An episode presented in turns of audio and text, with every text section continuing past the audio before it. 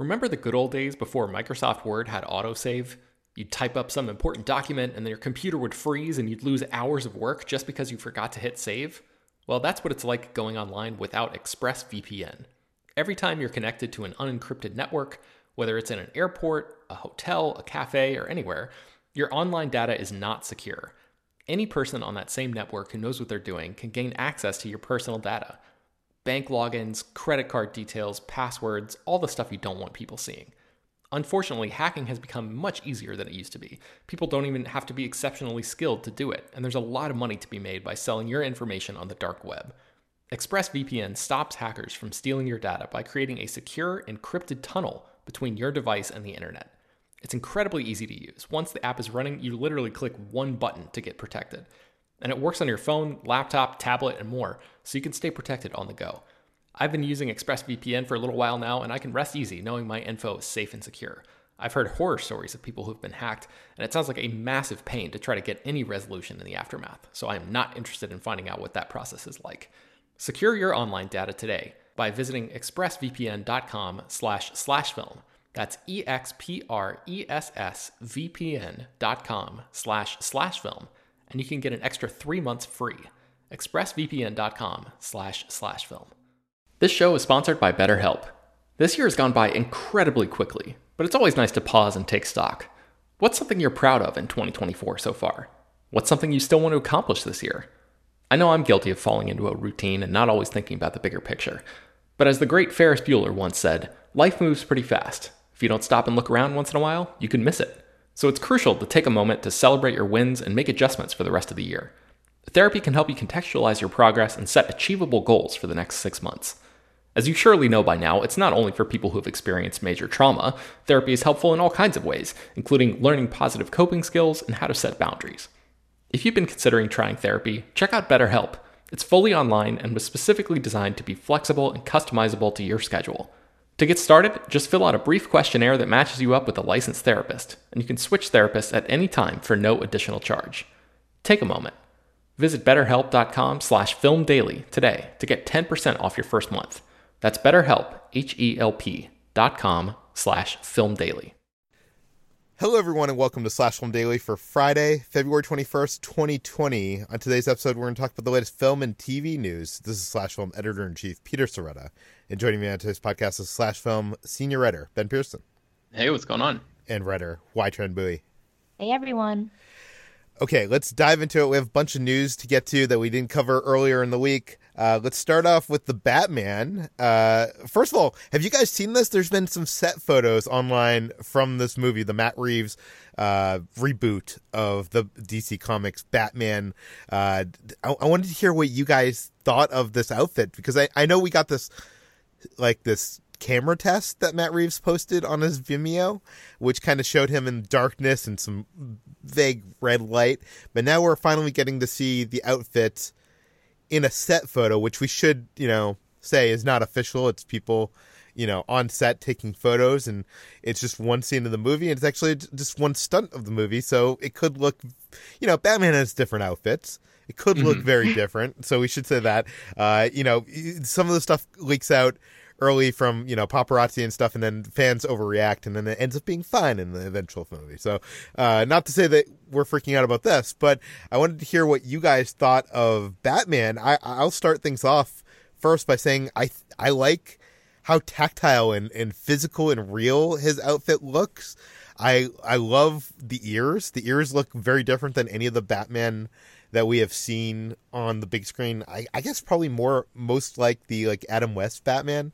Uh, I do not like like there's like some things on his arm guards that look like really like I don't know. It, it, it's it's a weird line to ride where you're trying to make things look physical and real and not like a you know superhero outfit, but then it looks just like you're wearing like you know football gear. Mm-hmm. uh, Ben, what do you think? Um, my first thought was that this is one of many costumes that we're going to see. Like you were saying, like Batman has a bunch of different outfits for different tasks and stuff.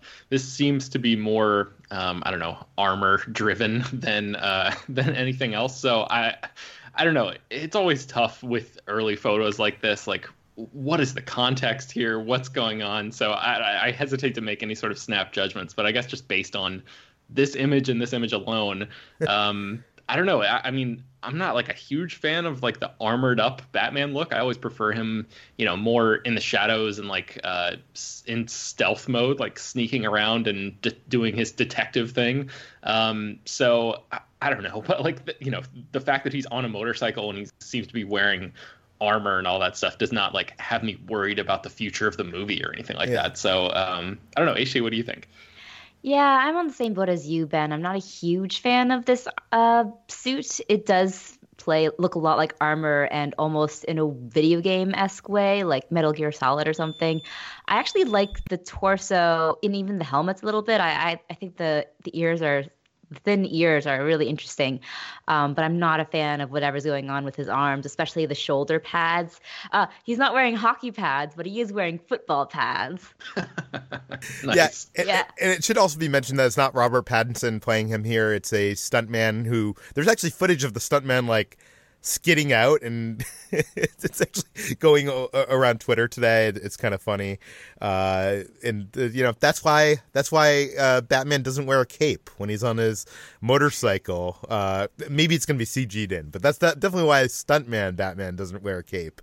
And mm-hmm. Uh, I, I, don't know I, I think i just appreciate the fact that like you know we've had all these batmen and they have like these super stylized costumes and I feel like when does Bruce Wayne have time? Like, who does he have to pay to like create those like costumes? Because it must be a lot of work here. This just feels like it's put together from a bunch of like some expensive gear that he could buy on on Amazon, and that that mm-hmm. that I kind of appreciate about it. But um, okay, let, us talk about the inspiration of the Batman, which is what we wanted to talk about on today's episode.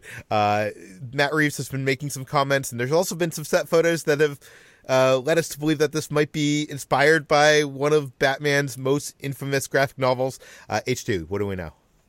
Yeah, well, speaking of the put together uh, quality of the bat suit that we were talking about before, there uh, Matt Reeves has tweeted an image, a panel of um, Batman Year One, the Frank Miller graphic novel or uh, comic arc that uh, shows Batman in his first year in his crime crime fighting career and having like that sort of more put together uh, haphazard style does reflect a Batman early in his career. Uh, but the in addition to that, there have been some photos posted online of jack o' lanterns on the set of the Batman, which also lends credence to the speculation that Jeph Loeb and Tim Sale's uh, graphic novel The Long Halloween may also serve as inspiration for Matt Reeves' movie. I've a lot of uh, fans have been kind of theorizing that The Long Halloween could be an inspiration for this upcoming movie. Uh, first of all, it has a lot of uh, the Bat villains in it, and it is kind of um, in, in the comic book world. It's kind of a follow up to year one, so that kind of leads credence to you know him posting that panel. Uh, it, I I know Nolan kind of took some inspiration for from it for The Dark Knight because it does have kind of like the origin story of Harvey Dent, who might be in this movie, and uh, it. Uh, I don't know. I, I think it could be good because it's it, it's. It, do you know the plot of uh, the Long Halloween? HT. Um, I do. I never read The Long Halloween, but I do know that it has to do with, uh, is it like a calendar type of villain? Yeah, serial um, killers yeah. who's killing people killer. on different um holidays, mm-hmm, and mm-hmm. Batman is like trying to you know solve the case. So it's kind of a detective Batman story. Um, if, if this is based on The Long Halloween. Uh, I want to know what what do you guys think? Uh, it, w- does that excite you? That it's kind of like a detective serial killer uh, Batman story. Yeah, that's really exciting to me. I've long wanted the movies to delve more into the uh, greatest detective aspect of the Batman. We've always just seen the more crime fighting, uh, punching aspects of the character, but he's known for being uh, one of the best detectives in the world. And that's what I really liked in the Batman animated series that you would see him trying to solve these um, drawn out cases. And we had heard early on that Matt Reeves was taking inspiration from Hitchcockian noirs and mysteries uh, for his Batman. And that really excited me. And I like the idea of, of the bat, of Batman being the star of a Hitchcock Hitchcockian suspense film, um, and the idea of like the, the Long Halloween um, being a, a mystery uh, basically lends very much to that idea. Yeah, uh, Ben, what are your thoughts? Have you ever read The Long Halloween? I have. I really enjoyed it. I read it probably uh, 10 or 15 years ago, so it's been a little bit. I should probably reread it. But uh, H- every single word that HT just said, I, I echo 100%. I think she took the exact words out of my mouth. That's uh, brilliantly said. So I, I fully agree with that. I'm very excited about that. The only negative thing is because, like you said, Peter, Christopher Nolan already kind of took a little bit of inspiration from The Long Halloween. It uh, The Dark Knight is not by any means a, a Long Halloween adaptation. You know, at all. But just the fact that uh, the tones might be a little bit similar, that's the only thing that gives me, uh, you know, a tiny bit of pause here. Is like I I would prefer the Batman's uh, the Batman movies to be.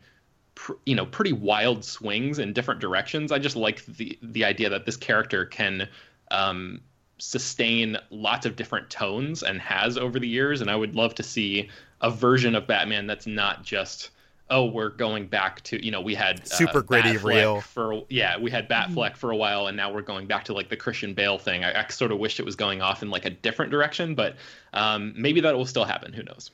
Yeah, and uh, the Long Halloween is one of the best Batman uh, runs, I in my opinion. You could uh, probably, if you have not read this, uh, if you're listening to this, I think it's on Amazon for like seventeen or 18 bucks uh, on sale from 30 bucks and that's some of the best money you can spend. So uh, g- go buy that if you if, if you can. Uh, let's oh we, we should also talk uh, there's also some some fans theorizing that that this movie could introduce robin? Yes so a casting call for extras who will, with circus with circus skills, uh, suggests that the Batman will give us a glimpse of the Flying Graysons, which is the circus couple uh, slash team whose son Richard Grayson becomes Batman's sidekick Robin. Uh, and this is also in lines with uh, a recent report from Forbes that Reeves has plans to introduce characters like Robin and Batgirl. So we, there's nothing solid as of yet, but that would be exciting and definitely a different turn than Batmans we've seen in the past because those have shied away from Robin um, because you know he's a he's definitely more in line with the campier, more lighthearted sides of the character. But I would be excited to see Dick Grayson my favorite boy, appear on the big screen. Wait, why, why is Dick Grayson your favorite boy? I just I love how he, um I just I just love his character and I love that he is a character created for the female gaze as well as being so much so the the lighthearted um, companion to Batman and kind of uh, having almost being Spider-Man like in sort of his uh, his uh, banter and dialogue and just kind of at lending to the Batman found family um, yeah. dynamic too. So I just I love Dick Grayson. He's my, my he's my favorite. well, if if they introduced the Flying Graysons, wouldn't Dick Grayson be a much younger boy in this? Like, yeah, we'd have to wait a little bit. Yeah, I guess, and, and that that would probably set up kind of like a I don't know. Like, can you do another like lone wolf and cub story now that like Mandalorian is kind of taking over pop culture? Today. I feel like you can't. And not not not to say that Dick Grayson is a you know cub that's but he is a young boy. So I don't know. It'll, be interesting to see if that plays anything into this. It, it could just be like an Easter egg of sorts. Maybe they go to the circus and they see the flying Graysons. Do you know what I mean? It's I like... think Robert Pattinson is going to get on a motorcycle and there's going to be a sign on the side of the road that's like the flying Graysons are performing, and he looks into the camera and shakes his head and goes nah, and then rides off. so I hate the circus. yeah, yeah, that, that has to be it. I hate the circus. Okay, let's uh let's talk about uh, a serious thing right now. Uh, Sam Esmail is producing a adaptation of a podcast. It's called Gaslit, and it has a all star cast here. Ben, tell us about it. Yeah, so Gaslit is a drama about the Watergate scandal, which of course has no bearing whatsoever on any of our, you know, current American politics. None, I tell you, no relevance at all. Uh, but in any case, Gaslit is based on a podcast called Slow Burn that debuted in 2017. And Sam Esmail, who is responsible for Mr. Robot and the Amazon series Homecoming, is executive producing this uh, TV adaptation that is going to star Julia Roberts, Sean Penn, Armie Hammer, and Joel Edgerton. Um, Joel Edgerton and his brother Nash Edgerton who have directed a bunch of movies between them, are actually going to be directing and executive producing this show. Also, uh, Gaslit is, I'll, I'll read the, the, description here. It says it's a modern take on Watergate that focuses on the untold stories and forgotten characters of the scandal, from Nixon's bumbling opportunity subordinates to the deranged zealots aiding and abetting their crimes to the tragic whistleblowers who would eventually bring the whole rotten enterprise crashing down. So, again, no uh, relevance at all to anything in modern day. So, is this the TV version of the sequel to the Steven Spielberg uh, movie from a couple years back that we were we were looking for? Oh yeah, I guess so. Uh, what was that? The Post. The Post. Yeah, I was looking like, for the yeah. yeah. the name. The Post. It led off with that like end credit scene that set up Watergate. yeah, yeah. It sounds like it might be something like that. Yeah. Um, so yeah, I mean, this is obviously like a great cast of people. Um, Julia Roberts is going to be starring as the wife of the Attorney General. That's uh, going to be played by Sean Penn, and um, she is playing Martha Mitchell, and Martha Mitchell was uh, apparently the first person to publicly sound the alarm on Nixon's involvement in Watergate. So uh, it seems like a maybe a juicy role for her. Um, so I'm excited to see more Julia Roberts on TV, especially after her great performance in Homecoming. So yeah, it sounds cool. Yeah, I'm I'm always excited to see what Sam Esmail has up his sleeves. Uh, so th- that that's something to put on our you know watch list for sure. Uh, let's move on to Star Wars. Star Wars: The Clone Wars, the final season is hitting Disney Plus today, and uh, w- because the producer Dave Filoni is doing interviews, we're learning a little bit more about this. First off, let's start with uh, the fact that Clone Wars could possibly cross over with Star Wars: Revenge of the Sith Episode Three. HT, what do we know?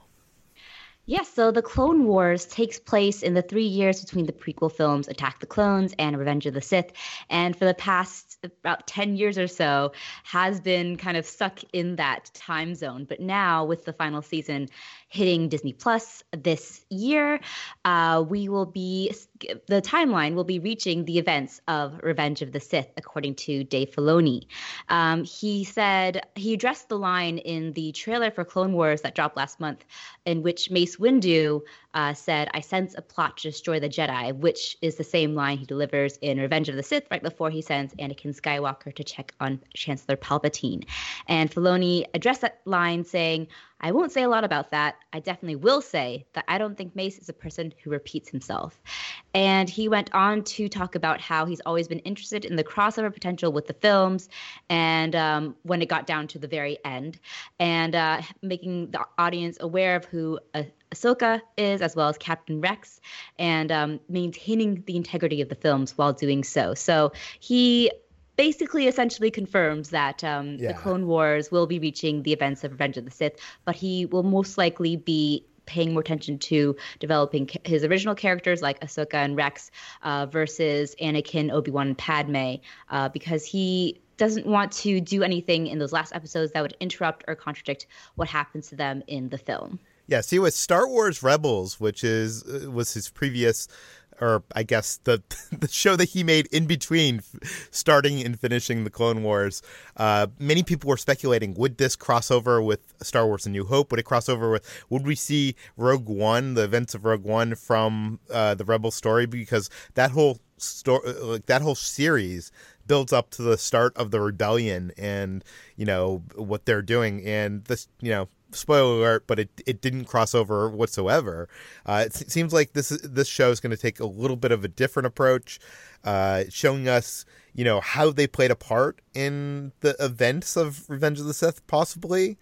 But uh, his comments that said like him saying that he, it's gonna well it's, it's gonna remain faithful to the, the original movie or something that that makes me believe that basically you know we're not going to change any of the events of the original movie. We're just going to be seeing what his characters are doing during those events because you you can't uh, destroy the integrity of the of George Lucas's sacred Star Wars prequels, right? so um, yeah. Yeah, so um, but he's uh also while he's doing interviews, he he did an interview with the IO9 and uh, Germain, our old friend, uh, asked about Ahsoka Tano, who uh, I guess spoilers for Star Wars: The Rise of Skywalker coming up, but I, am assuming anybody who wanted to see that has already seen it at this point. Uh, but in that movie, we there's a part where Rey hears voices from all the or not all the Jedi, but many of the famous Jedi that lived before her, and one of those voices was Ahsoka Tano, and uh, many people thought that meant that maybe this character, that maybe that confirms that this character is dead. Yeah, because everybody else was dead. Uh, but Dave Filoni says that might not be the case after all. HT, what do we know? Yes, in the interview with IO9, Dave Filoni suggests that uh, uh, the voice cameo that Ahsoka Tano makes in The Rise of Skywalker, in which she appears alongside the likes of Anakin Skywalker, Obi Wan Kenobi, Mace Windu, etc., all of whom are known to be dead, uh, he suggests that doesn't have any big implications for what he's doing with the character. Um, and he said uh, in his quote, I didn't think of it in a literal story way. The film to me is like a different area. Uh, Filoni says he still has stories in store for Ahsoka Tano, who appeared in his series Star Wars Rebels, which take, takes place five years before the events of A New Hope, and will appear in the Clone Wars again. So um, he says, nope, it's not the case. It was yeah. just a cameo. Yeah or it's not it's not definitely the case. Not definitely yeah yes. but uh i don't know like how many jedi are alive when you know the events of everything ha- i don't know. And also there's a there's a movie called the last jedi but i guess she denounces that she's a jedi so maybe that's the the workaround there. Okay uh let's move on. Let's talk about borderlands. They're they're making a movie and this time they're trying to make it with eli roth. Ben tell us about it yeah, so Eli Roth is going to be directing a Borderlands movie for Lionsgate, and um, Borderlands is based on a video game. Uh, it's actually uh, several video games. I think there are three or four in total now. Uh, the original game was set in the distant future at a time when various mega corporations seek control of various planets to colonize and mine for their mineral wealth and resources.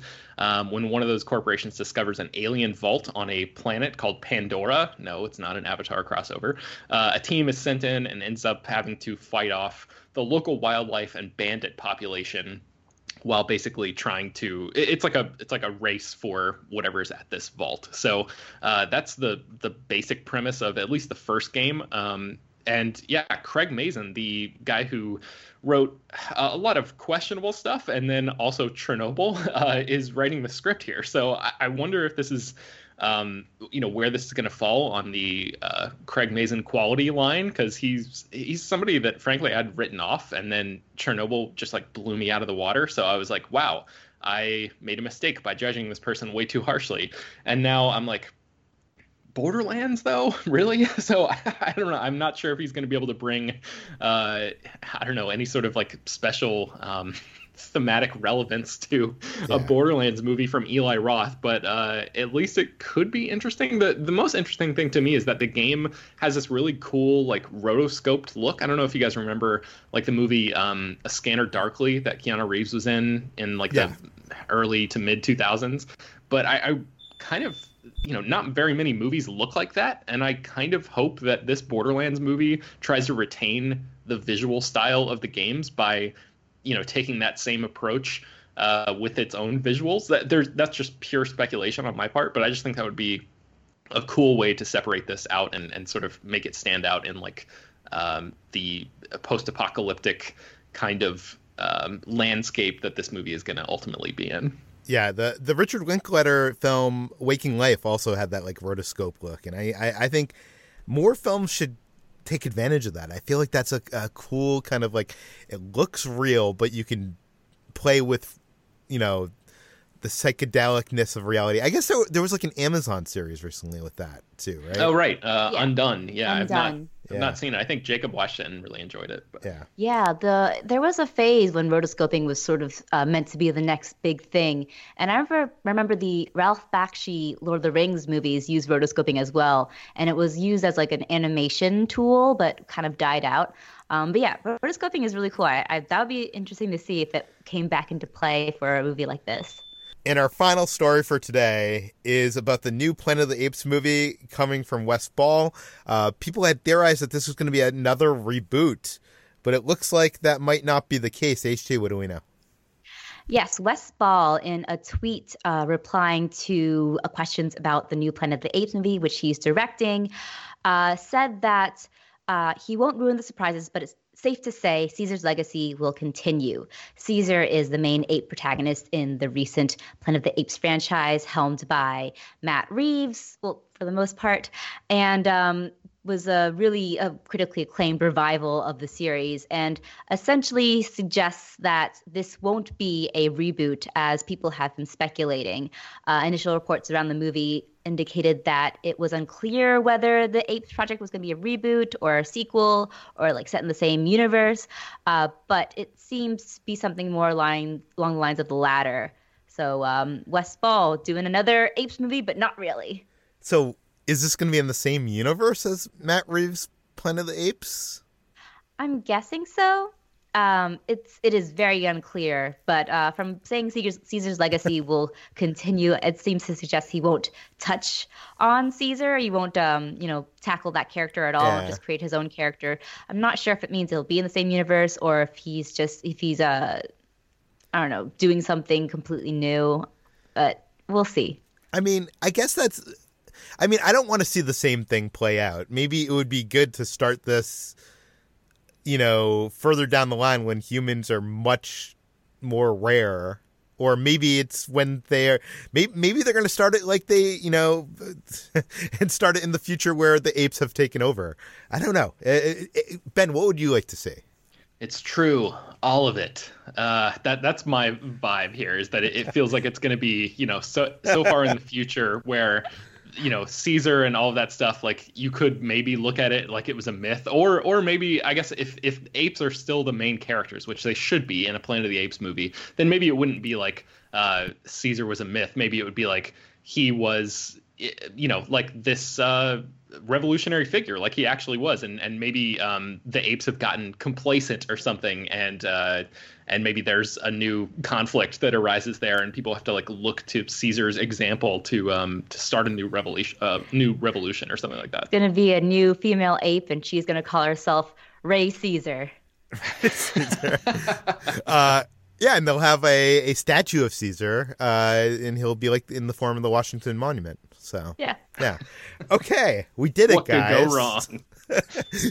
oh my god, the, the fire alarm at my condo has been going off this entire recording. We've had to stop and start the recording many times, uh, and it's now back on. So I think that means it's the end we we have reached the end of today's Slash Film Daily.